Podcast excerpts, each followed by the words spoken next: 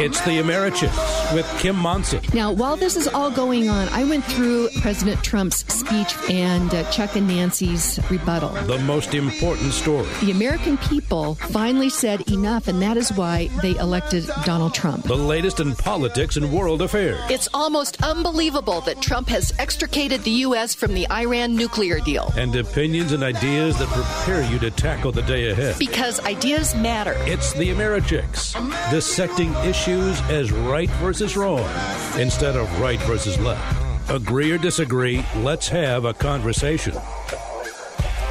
Indeed. Agree or disagree, let's have a conversation because ideas do matter. Hey, I'm Kim Monson with the Americhicks. Uh, welcome. Be sure and check out my website, americhicks.com. Sign up for my emails. We will keep you apprised of all the upcoming guests, topics, and important events. And I am the Americhicks on Facebook and Twitter as well, offering you a conservatarian perspective. We have a big show planned for you today. In this first segment, we'll, we will be talking with former state senator Kevin Lundberg on how the safety clause is being abused by the radical progressive activists that have taken over the Democrat Party and the Colorado legislature. And then in segments two, three, and four, we'll be talking with Dr. Thomas Krannawitter, you know him, regarding Upward, which is one of his programs that he, he talks about how we continue upward to towards human flourishing and thriving and what the American idea does about that. So uh, excited about that. It's going to be a great show. Thank you to producer Steve, Zach, my web and social media guru, and Patty Kurgan, who's doing a lot of great research. Uh, wanted to just let you know next Monday, March 25th, is Vino and Veritas Centennial. Uh, I'm partnering with Dr. Tom Krannawitter and Jen Hewlin, owner of Water's Edge Winery there in Centennial, uh, for that particular Vino and Veritas. Uh, that's Vino and Veritas Centennial. March 31st, the inaugural Vino and Veritas Castle Rock will start. And Vino and Veritas, Wine and Truth, what could be better than that? Dr. Krannawitter is creating this fascinating lecture series on the Federalist Papers. Because, my friends, we need to know why we believe what we believe so that we can have conversations and engage in this battle of ideas that is raging in America today. To sign up for Vino and Veritas or for more information, go to americhicks.com slash vino. That is americhicks.com slash vino. We appreciate our presenting sponsors for Vino and Veritas Centennial. In January, it was Harmony Ridge Construction. That's Rafe Patton and his whole great group over there, building homes and usually making friends in the process. February's presenting sponsor was Susan Kochevar, owner of the historic 88 Drive-In Theater, and we've got a definite date now. Susan is planning to open on April 5th with the movie Shazam. And March's presenting sponsor is Heidi Ganahl and her Freed to Be Coalition, promoting free speech and diversity of thought. That is a great idea. So if you would like more information or would like to be a presenting sponsor, let me know. Go to americhicks.com forward slash Kim and fill out the form. Again, that's americhicks.com forward slash Kim and fill out the form. Our little note of inspiration today is Abraham Lincoln. He says, You cannot escape the responsibility of tomorrow by evading it today. Again, you cannot escape the responsibility of tomorrow by evading it today. And so today, we've got to step up to the plate. Um, before we get into the serious subjects, a little levity. So, Tom, Dick, and Harry went to a party. After the party, they returned to the hotel, and the hotel was 600 stories high. Unfortunately for them, the elevator was not working. They'd made a plan for the first 200 stories that Tom would crack jokes. The second 200 stories, Dick would tell a happy story. And then lastly, Harry would tell a sad story. So they started up the steps. After two hours, it was Harry's turn to tell a sad story. And he turned to the other two and said, Okay, guys, here it is. I forgot the keys downstairs. okay, So- uh, let's let's put that one in the back of the stack forever. Okay, I just just so you know, I ordered a couple. Uh, two new joke books are coming. One that had been recommended to, to me by a friend, Bill Vetter, Hammer and Tickle, and then another another joke book. So those all should arrive. So I'm going to have some new material for you, producer Steve. I can't wait. so, okay, let's jump in here. Senator Kevin Lundberg, uh, former state senator Kevin Lundberg, uh, he really, he, he's really watching what's going on down at the state house. And one of the things, uh, welcome, Kevin, uh, Senator Lundberg. How are you doing today? Uh, Kim, uh, he couldn't make it this morning. I just got a, a call from Patty. So uh, let's move on. oh, okay, okay. I didn't, I didn't get that. So, well, a couple of things that have been going on then is that the safety clause is something that is being put into many of these pieces of legislation. And uh, one of the things that they do is just kind of a catch-all, and it says that the General Assembly hereby finds, determines, and declares that this act is necessary for the immediate preservation of the public peace, healthy, health, and safety. And so we are seeing that put into a number of these pieces of legislation. And it's kind of a catch all that says that, um, that it can, and many times can immediately be put into action as soon as the governor signs it. And so there's been a real abuse of that. It's, it's been kind of a, uh, moving forward on a, a, over the last few years on putting that into this legislation, and it's really been abused. So we will get um, Senator Lundberg on to talk about that very, very soon. The other thing that is just amazing to me is last Friday, when we were all so concerned about the national popular vote, when uh, Governor Polis signed that particular uh, piece of legislation, something went under the radar that many of us didn't even know, and that was House Bill 19 1243. And what this does is this gives 16 year olds the right to vote in school district elections. Now, let's just think about this. You know, we have really seen generally, particularly here in Colorado, that the teachers union has become very powerful. And in, ideally, what was supposed to happen is that a community wanted to educate their children, and so they would hire teachers to educate their children. And then as that expanded, public education, we uh, then had school boards to be representatives for the community in making sure, you know, negotiating with teachers and, and just ensuring that our kids were getting a good education. But over time, what then had happened is teachers' unions were created, and they realized that if they could influence school boards, uh, that that would help in their negotiations as they were uh, negotiating from the teacher union perspective. And so while many of us were sleeping, many of these school boards have been infiltrated by supporters of the teachers union. So no longer are we looking at the community being represented in educating our children, but we have seen an agenda that has moved forward. And now we're starting to see the actual effects of what is happening in the education system. Look no further than an example would be one of your favorites, Steve, and that, that is Alexandria Ocasio Cortez. She has no understanding of the American idea of capitalism, how capitalism has, uh, in the words of Dr. Krannawitter, let so many people move upward. She has no understanding of that because she's not been taught that. And I know that many of us look at her and, and I, I, hear all kinds of kind of demeaning comments about her and, and in a way I understand it, but it's not her. It's really the ideas. But those ideas have been taught to our kids and we have really done done them a disservice. Steve, what do you think? Well, I I know the afternoon show. Uh, I guess t- today they're going to be talking about this, and you, the promo goes something about who's be, who's the man behind the curtain or who's behind mm-hmm. the curtain as a reference to the Wizard of Oz thing. But um, you're right. I mean, in this current decade that we're in, she has got to be one of the biggest anomalies that I, I think I've, I've seen. Uh, obviously, she's being put in place and propped up to to make a big splash. But every time she opens her mouth, disaster comes out, and I'm thinking, whoever is behind her, why don't they pull her back? the the the, the damage that's being done is I don't know. It's I, I hope maybe they know what they're doing. I, I don't get it. Well, um, I, I, do think that there's really a puppeteer uh, behind her, and there's you know been some comments about who that possibly might be. but I think it's more more concerning than we, we, we really realize because she is just the face of what many of these kids be, are being taught. So then you take this over to Colorado, where then you're going to have 16 year olds who are totally, many of them are totally influenced by their teachers.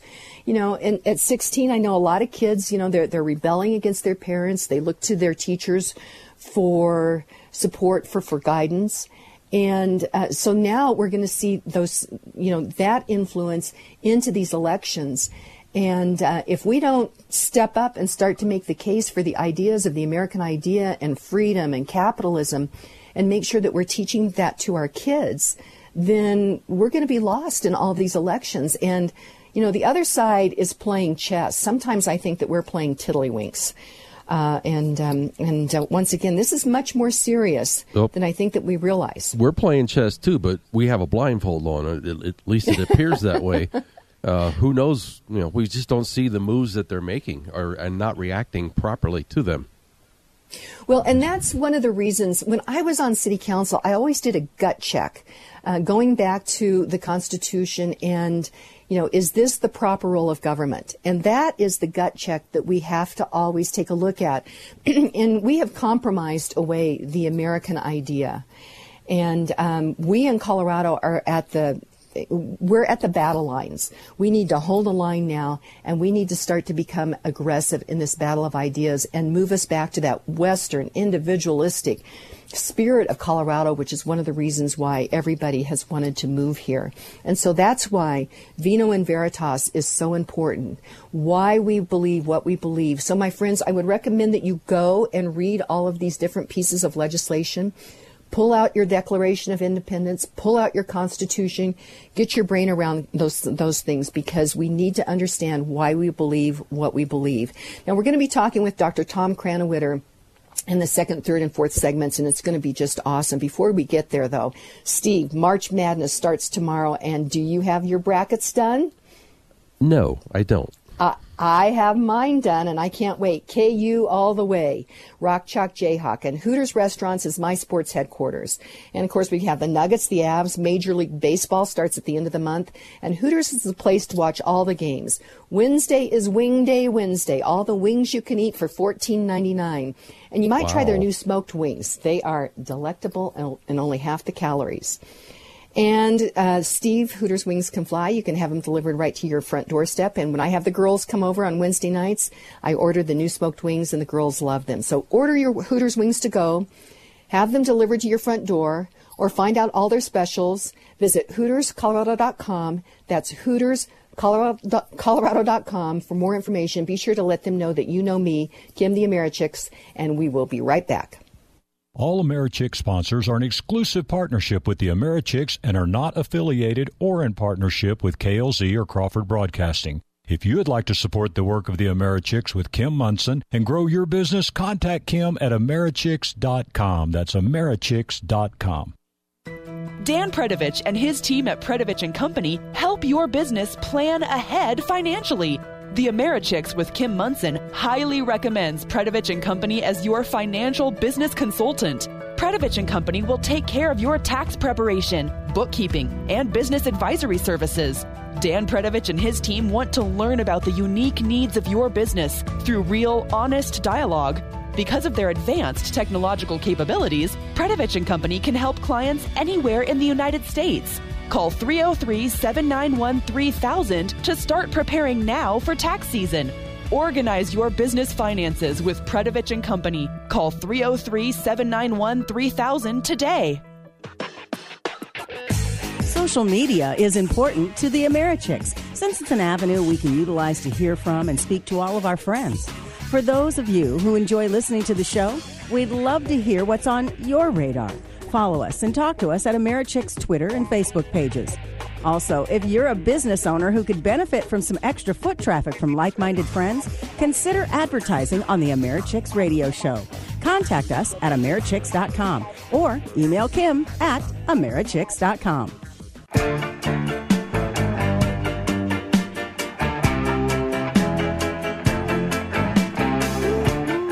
Welcome back to the Americhicks with Kim Monson. I dissect issues, news, politics, and opinion is right versus wrong instead of right versus left.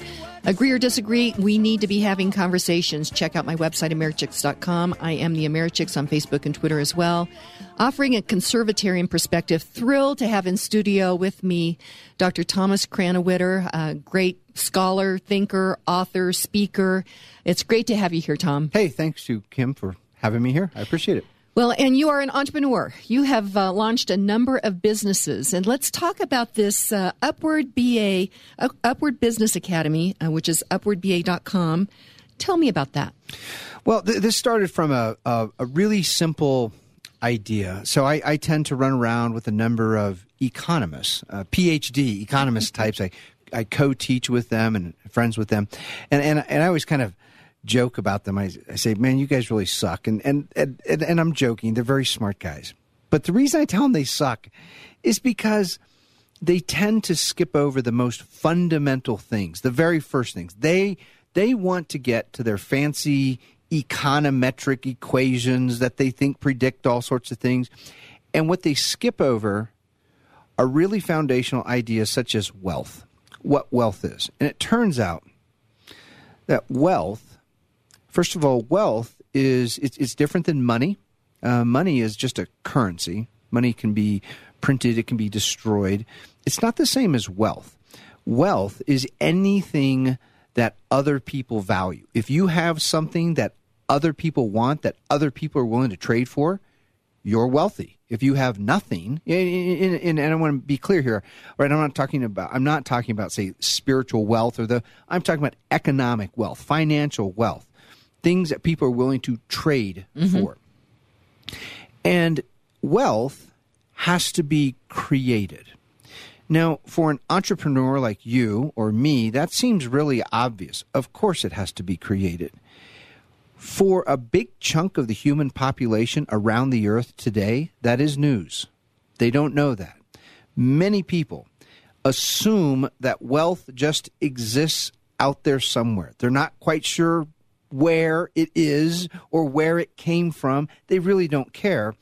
What they focus on is how it gets divided or distributed. So you'll you'll hear these statistics about how some tiny percent of the population controls some large percent of the wealth and and their conclusion usually is that is a great injustice therefore we need government programs and policies that take wealth away from those who have much and distribute it to those who have very little. And the whole premise for that outlook on the world is a premise that wealth simply exists, and the only question is how does it get divided?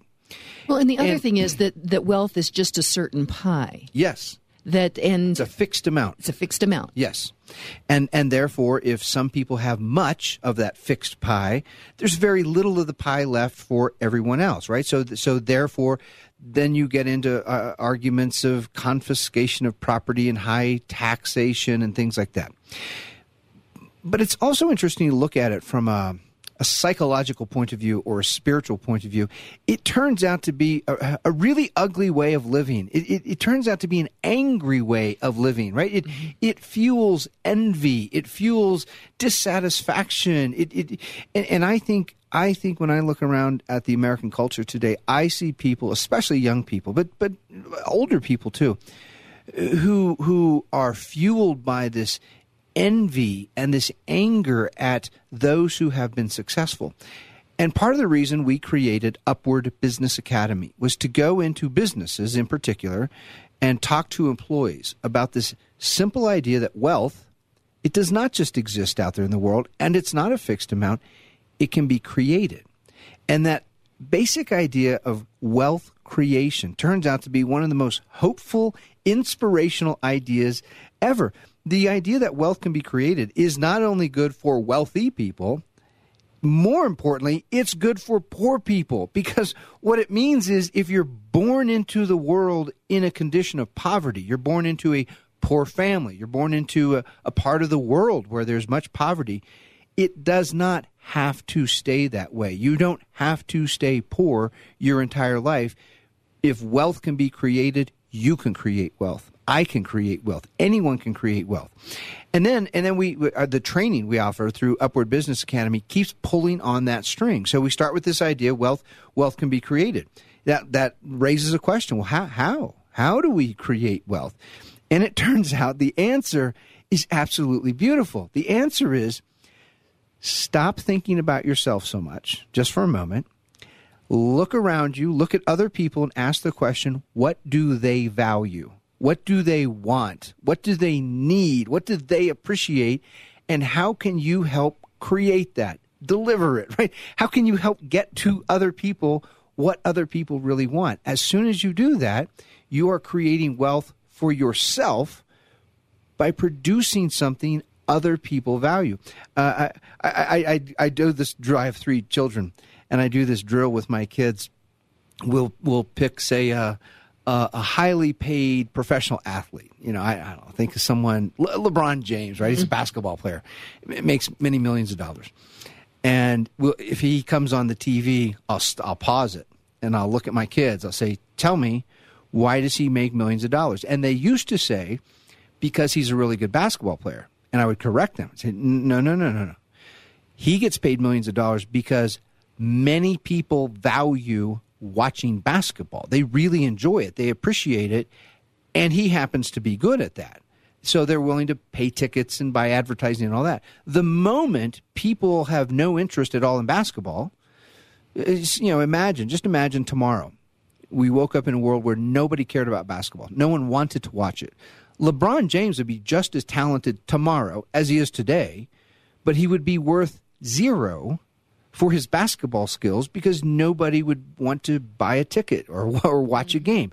So, so the source of wealth, the source of value is always in the eyes of others, trying to figure out what other people want and need. One of the great disservices that our colleges and universities do today, if you walk onto any campus, there will be banners and flyers and all kinds of propaganda telling students to follow their passion. Mm-hmm. When I talk to students, I say, don't, don't go follow your passion because your passion might be for something really silly and ridiculous. It might have to be a hobby. yeah, exactly. I say, when you think about your future, rather than following your passion, why don't you focus on what other people want, what other people need, and then learn how to produce that, learn how to deliver it then you're setting yourself up for a very successful life where you're going to make wealth, you're going to create wealth for yourself by providing what other people want and value. And all of this, all of this is an attempt to try to shift attitudes very slightly from the think of think of the ordinary American today who looks at the world uh, uh in, in, through a sense of entitlement. They look at it around the world and they think, "I'm entitled to a better house and a nicer car and more money and things that other people have. And what I want to do is shift that just very slightly, two or three degrees, to a view of looking at the world saying, how can I become more valuable so that I can create more wealth? Employees who look at the world, look at their job, look at their colleagues with a view of asking themselves, how can I become more valuable? Those are not the kind of employees who skip work to go protest down at the state capitol demanding raises in the minimum wage, for example, right? Instead, those are the kinds of employees who figure out how can they get more training? Can they learn a new skill? Can they solve a problem uh, at, at the workplace? Can they make things more efficient? What can they do to become more valuable to the people around them? That's the key to success. And all of that flows from this really simple core idea that wealth can be created. And so well, you know, we're going to go to break. I'd like more information. I imagine there's business owners out there that are very interested in Upward Business Academy. So, Dr. Tom Krannawitter, we'll go to break. We'll come back and learn a bit more about that. So, this is Kim Monson with the Americhicks. Uh, we'll be right back. Hey, Jason McBride over at Presidential Wealth Management. Uh, we can always trust the government, can't we? Well, that depends on who you ask him and what the situation is. Uh, a gentleman named Gerald Loeb, who was the author of the book called The Battle for Investment Survival. Now, he was uh, uh, lived from 1900 to 1974, so a lot of his writings about investing were about the old days, you know, the real old days in the stock market, uh, the New York exchange, and there are still people down there passing mm-hmm. pieces of paper. But it's amazing how the same type of patterns and behavior still repeat in the market to this day. Those old lessons are very, very helpful. And one of them is this. Uh, again, he said statements of high officials are practically always misleading when trying to bolster a falling market. And I believe that's true. If we think back to the 2008 meltdown, mm-hmm. what were we being told, even by the chairman of the Federal Reserve? This is no big deal. It's a few subprime loans. It's contained. Mm-hmm. You remember they kept telling us there's no need to worry. Mm-hmm. Everything's going to be okay. And they pretty much said that all the way down to the bottom. So, again, I think rather than trying to draw comfort or advice uh, from talking heads on TV, no matter who that talking head might be or how important or in the know you would think they should be. Uh, I think that it's better to just watch your own investments, see how they're behaving, and make your decisions on whether to buy, sell, or hold based on what's happening in your world rather than on the TV world. You know, the theme as we have these conversations, Jason, is that you need to continue to hone in on your own in investment, your own economic well being, instead of listening to all the experts out there. Yeah, I think so because a lot of the experts uh, might be experts at one thing, but not another. And from uh, again, when we look at a lot of the high officials in the government, sometimes you come to the conclusion that they're not really experts at much of anything. okay. Well, Jason McBride, uh, you and all of the folks over at uh, Presidential Wealth Management can certainly take a look at uh, individuals' nest eggs, and uh, w- you'd be happy to do that. Absolutely. Uh, would be my pleasure. Uh, give us a call at 303 694 1600 or check out our landing page we have with you guys, Kim, chickspresidential.com. Well, thanks, Jason. Have a great day. Work with mortgage professionals who will give you quick and accurate financial advice. Home Mortgage Alliance has the knowledge and expertise to explore the many financial options available to you. The mortgage process can be stressful, and as interest rates rise, it's more important than ever to get pre qualified now so you're ready to buy. Call Kim Sturts and Mark Cook with Home Mortgage Alliance to make sure that you're making the right financial choice for you and your family. 303 888 2732. Kim and Mark will remain available to you 24 7 to help you through the process. Choose the only mortgage professionals recommended by the Americhicks with Kim Monson. Call Kim and Mark with Home Mortgage Alliance today. 303 888 2732. You want to succeed, so you need to dress for the job, event, or relationship that you seek. For over 30 years, entrepreneur, stylist, and Americhick Kim Monson has been helping women look their very best with well priced, made to measure clothes that fit a busy lady's lifestyle. Gals, if you want to up your game and freshen your look, email Kim at Americhicks.com for your initial style consult. Kim at Americhicks.com.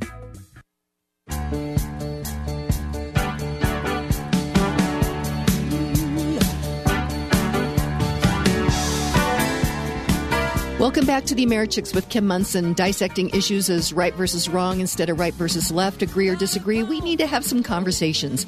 Be sure and check out my website, Americhicks.com. And I am the Americhicks on Facebook and Twitter as well, offering you a conservatarian perspective. Thrilled to have in studio with me Dr. Thomas Krannawitter. You know him, a scholar, author, speaker, teacher, inspirational guy all the way around. Great and, to have you here. And an occasional guest on the Americhicks. Uh, most definitely. That's we right. can't forget that. But uh, you're an entrepreneur. Yeah. And that is something that is, I would submit, inherently American. and uh, so you have several different companies. This one that we've been chatting about, this Upward Business Academy, and that is upwardba.com. It's talking about productivity and, and wealth. We were talking yeah. about that in the last uh, segment. So let's let's expound on that a bit. Yeah. And, and also, I wanted to mention if, if people go to the website, upwardba.com, uh, there's a little tab that says Business Basics. And if you scroll down, we've produced some short professional training movies. When I say short, they're two and a half to three minutes Perfect. Each. They're very short. Um, And what they do is they present these basic kind of ideas that we're talking about: what what what, what poverty is, what wealth is, how wealth is created, uh, with a real emphasis on how businesses are particularly well designed machines and engines to create wealth. And anybody who's in a job should feel really fortunate that they're part of an organization whose whole purpose is to is to create wealth. And you know, one of the ways I came to thinking about these things and studying these things, I'm a I'm a student of human history and human nature. And I spent years collecting data as a wonky researcher does on the total global amount of wealth over thousands of years. And it turns out the total global amount of wealth for thousands of years on planet Earth was very little. If you if you if you if you graph this out, think of a, a graph line uh, spanning centuries and actually millennia, and the line is flat and very low. There was very little wealth in the world and most of it was controlled by a handful of thugs. Uh, some some of them called themselves Pharaoh, others called themselves Caesar or King or Emperor, right? Some kind of tyrant. And in fact, for uh, re- recorded human history, that is history for which we actually have written records, stretches back about five thousand years, and throughout most of that 5,000 year period of recorded human history, the main way for a group of people, whether it was a nation, a tribe, a clan, a city, the main way to increase its wealth was by a way of conquest to go wage war on some neighboring tribe or and clan take their stuff. and take their stuff right? And so it's in that sense it, the total amount of wealth really was a, a kind of fixed pie. There, there, were, there was only a limited amount of of precious metals and gems and right jewelry and that kind of stuff. And it would get looted and raided and stolen from one group to another to another. And, and, and there was not much wealth being created. And that, that line of the total global amount of wealth is, is low and flat until you get to the middle part of the 1700s. The, that is the 18th century, right around the time of the American Revolution. Hmm. This really curious thing happens to the graph. It shoots straight up. It is the most remarkable thing. And, and I, so there I am as a social scientist. I'm collecting data and I'm, I'm looking at these numbers and I think, wow, what in the world just happened there? Did, did human nature all of a sudden change because, because people became so much more creative, so much more productive? And the answer is no. They, human nature didn't change. Human beings in the middle part of the 1700s, they were the same as human beings had been a century earlier and, and a thousand years earlier. What changed were the incentives around them, the laws around them. For the first time in history, at least in some parts of the world, in the Western world, some people started to adopt laws that protected private property rather than confiscating private property. And what that meant for the first time ever was even if you're poor at the moment, anything you create or produce in the future is yours to keep. And that fueled the greatest burst of entrepreneurial energy, of invention and innovation. It's why, for example, the Industrial Revolution could not happen until the 19th century because it couldn't happen until property rights were protected. That's why there was no industrial revolution in, you know, 500 BC because there was no protection for private property. When I look at most of human history, I, I make an argument that most human beings lived in uh, they lived in miserable poverty. Uh, lifespans were short life was pretty ugly for Mm-hmm. Throughout most tough. of was tough through most of human history, and most people lived under what I call a slave incentive. That was th- think of the incentive of a slave. If a slave is working in the field and there's a master with a you know a chain or a whip saying commanding the slave, you will do a certain amount of work or you'll be punished. Well, how much work is the slave going to do? We know precisely how much. The slave will do exactly the amount they're commanded to do in order to avoid the punishment. but they're not going to do any more. Why would they do any more? Why would they produce any more? They don't get to keep anything. Everything they produce gets taken from them. So the slave incentive is an incentive to produce the bare minimum needed to avoid some kind of punishment or negative consequence. And that's how people lived for, for nearly 5,000 years. Once, once we establish laws that start protecting private property, that then creates a freedom incentive. That is the incentive to keep whatever you produce. Now it makes sense after property rights are created to say, say for example, invent a new tool that makes your work more efficient, that you can actually do things faster than you used to be able to do, because the more you produce, the more you can sell, and you get to keep all of that. Or you can start a company where you would uh, take that tool and sell that to others so that their life can be more productive. Abs- absolutely, and and and that's why property rights is is at the core of this this what I'm calling the freedom incentive which really is it's it's innovation, it's inventiveness, it's entrepreneurial creativity of people looking around, figuring out what do other people want, what do they need, and how can I provide it best. And, and it and it also leads to this second phenomenon, which is just absolutely beautiful. As soon as a you, Kim Monson, you decide to use your freedom, you know that you're going to be able to keep whatever you produce, and you start you start being productive, you start delivering something that other people value, I'm watching that. And I might get an idea of, I think I can do it better. Maybe I think I can deliver a better product at a lower price.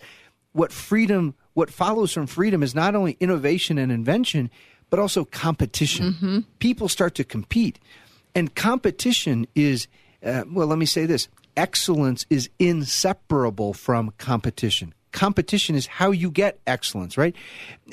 Today in the United States, we live in such a, a contradictory environment because, on the one hand, uh, we Americans will talk about how how bad competition is in the business world, and yet Americans are wild for their sports. They love their sports, right? And what's the core lesson in sports? Why I always point out every time there's a, some kind of big, you know, like a Super Bowl or a World Series, a big national championship. I always point out why was the winners as good as they were? Because all the other teams were almost that good, uh-huh. right? They they had to that winning team had to reach this level of excellence to beat everyone else because they're competing against them. And and that's what happens when you have competition, you get higher and higher levels of excellence and everybody wins.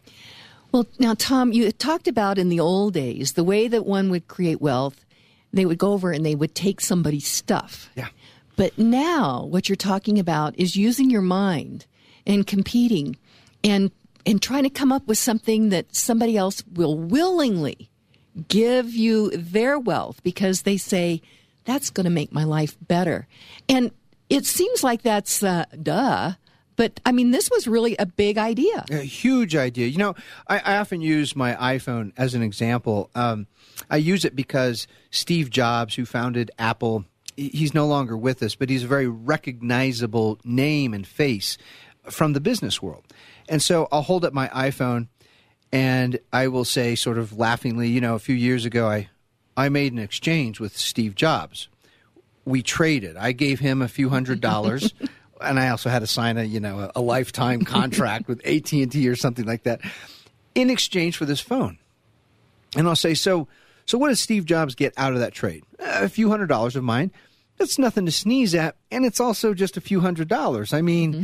that's that's one really fancy dinner, you know, if mm-hmm. you go to an expensive restaurant.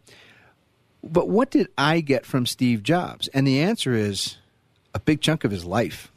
In fact, I'm confident holding this phone, I got more of Steve Jobs' life than his own wife did. And I say that because Steve Jobs got up every day and asked, How can I provide value to Tom Krannawitter and millions of other people? What can I do that they need? How can I make my technology, my machine, more useful to them?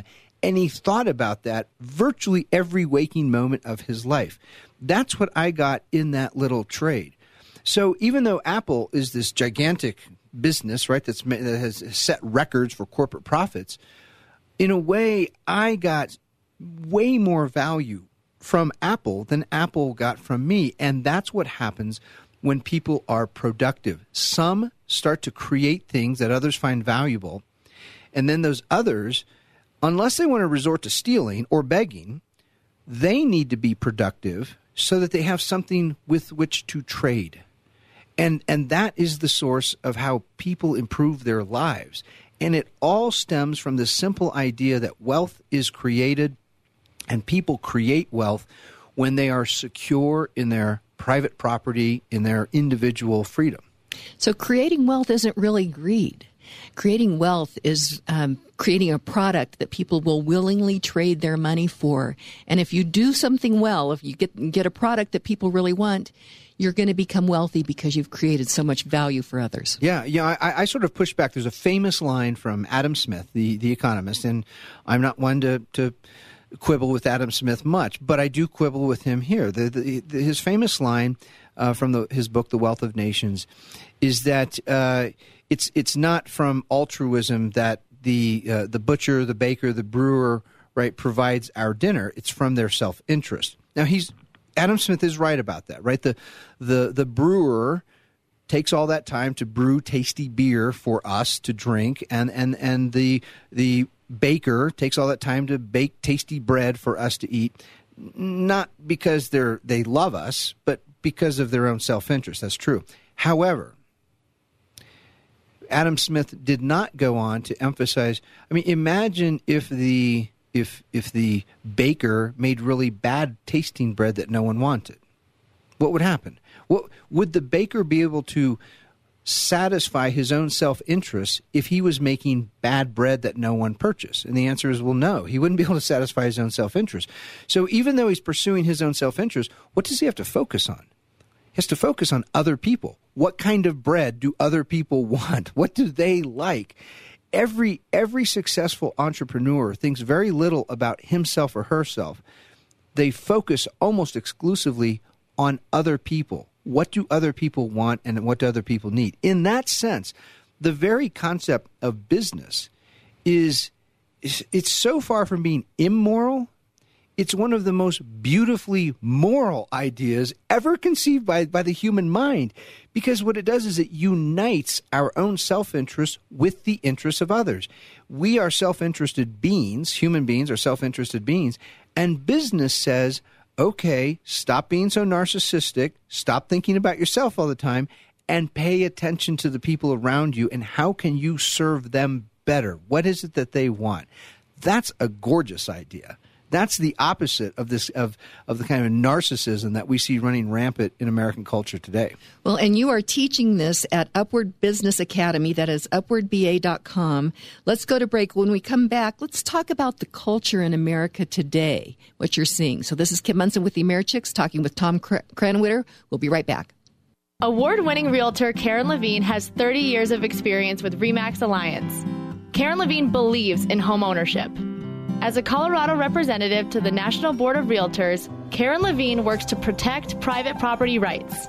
Since losing her mother to breast cancer, Karen Levine has helped organize a local fundraising event called Karen's for the Cure, raising money for breast cancer research. Karen Levine comes highly recommended by the Americhicks with Kim Monson. Choose Karen Levine to buy or sell your home because she understands that it's more than just a house. Call award winning realtor Karen Levine with REMAX Alliance today at 303 877 7516.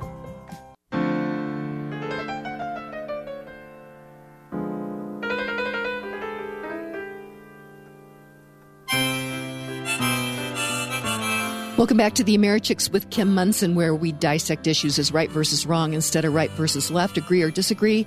Let's have a conversation and offering you a conservatarian perspective. Check out my website, americhicks.com.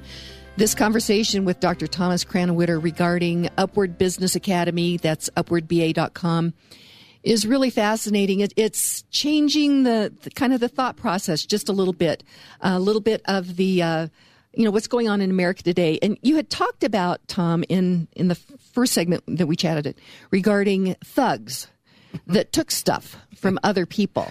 They came in, rode in on their horses, and had their weapons, and they took stuff.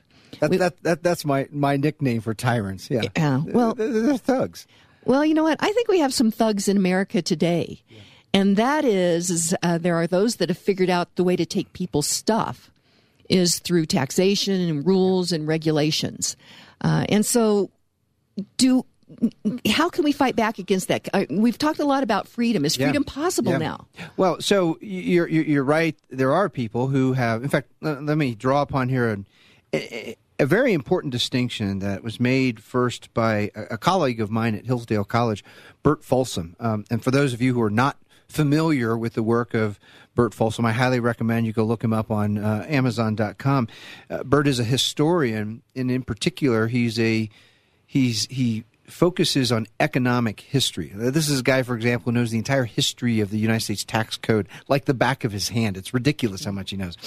But he made a distinction uh, in his book, The Myth of the Robber Barons, between a market entrepreneur versus a political entrepreneur.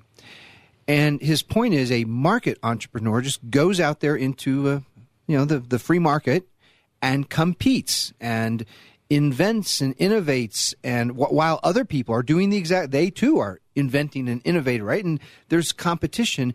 And to be successful there you have to be very entrepreneurial in the market by making people happy producing things that other people want right? Uh, offering things at lower prices than your competitors.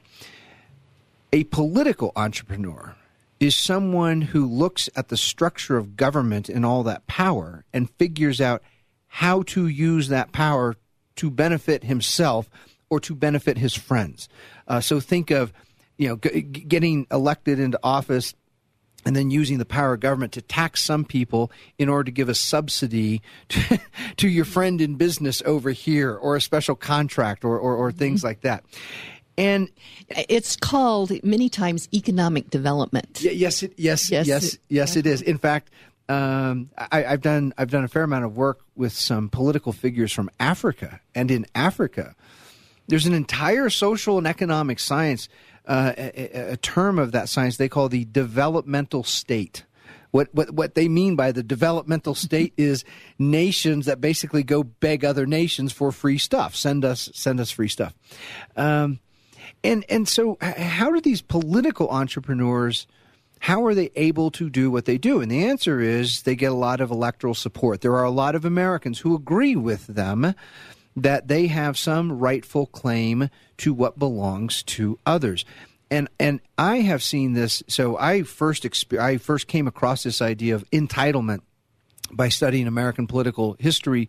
Uh, you get to people like FDR and the New Deal, where he, he, he, had an entire platform, what he called an economic bill of rights, mm-hmm. that all Americans have a right to a job and a house and an education. And, Sounds like and, the new Green Deal. The new Green Deal, you know, it, it's not very new. It turns out this is this was happening back in the 1930s, and and then what I realized is that really that's, those ideas of entitlement have come home to roost, and business owners now are confronting those bad ideas, those bad attitudes in their own employees.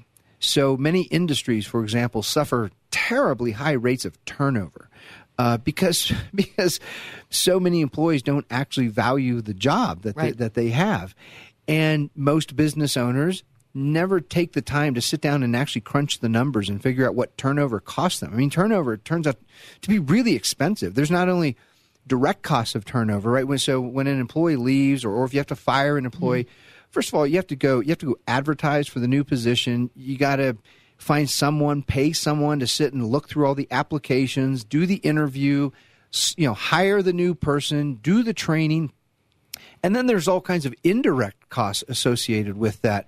Uh, when you have high rates of turnover, the quality of service you provide goes down, right? Mm-hmm. Because you have constantly new people in your business who don't they're not able to take care of your customers very well. It damages the employee culture in all kinds of bad ways.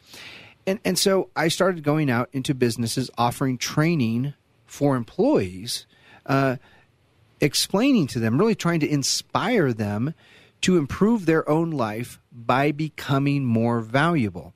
And what I'm really getting at, at the core of all this, is to try to push back against this attitude of entitlement, this this attitude that that I deserve something that I haven't actually earned, that I haven't actually created mm-hmm. for myself. And, and, it's sort of interesting to look at this um, in the big context of freedom in the United States. Culturally, I, I would argue we have a culture of entitlement today, and it's strikingly different than the culture that launched the American Revolution. As a scholar, uh, I'm a student of political philosophy. So, I, for many years, I've been enamored with the great books of the great minds, mm-hmm. you know, reading the Greeks and the Romans and, and especially Enlightenment era thinkers like John Locke and Adam Smith and Montesquieu. And, and of course, the founders, they, they mention those mm-hmm. writers often. And I used to think that those books and those ideas were the key to understanding the American Revolution. And, and I've really changed my mind in recent years on that. I'm still happy. I'm happy that John Locke was writing his books and Adam Smith was, and, and, and, and it's a great it's a great thing to study those books. And there's something else that's even bigger in explaining the American Revolution. When you think what was happening for 150 years in North America prior to the American Revolution. Now, those people were English, right? They were English colonists. Every one, uh, what became the original 13 states, every one of them were English colonies prior mm-hmm. to uh, the, the Revolution. They were part of the British Empire.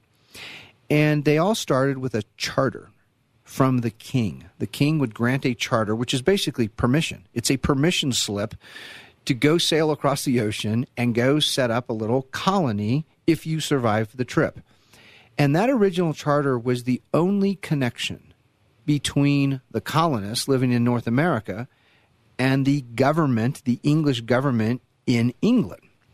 Uh, those people, you know, we, we tend to forget what life was like for the early colonists. It was brutal, it was miserable. Uh, many of those early colonies a half or more of the people would die within the first year. They froze to death. They they starved to death. They they died from disease. I mean, it was horrific. Well, the, uh, with the Mayflower, if I remember right, the the ship captain stayed for a bit because he thought, I don't know if I can leave these people here. The the guys were on shore. The women would go back and be on the boat, yeah. and they would put their bodies over the children to keep them warm. And many of the women died died. Yeah. I mean, it was astonishing. Yeah, they froze to death. It, it, it, was horrific. Uh, so, so what you see there is those early colonists. Those were people living in a state of complete dire poverty. There's, there's no other way to describe it. Total poverty, where huge chunks of them are dying from starvation and and and freezing to death. And then they start to work productively. They start to create. They build things, right? They grow things. They built that? They they built those those businesses and those homes. And over the course of the next 150 years, they become really the most productive, creative group of people on the planet of the earth.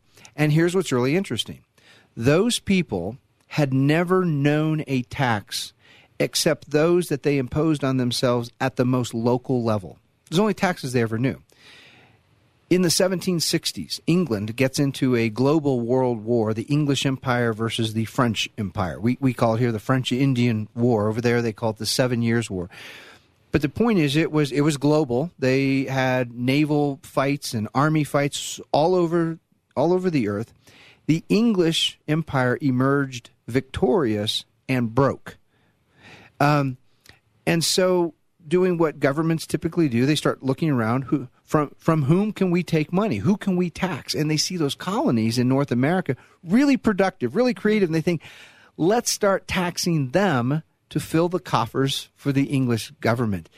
And that's where the the pushback starts, right? Those colonists say, Whoa, whoa, whoa, you're not taxing us without representation, right? No taxation without representation.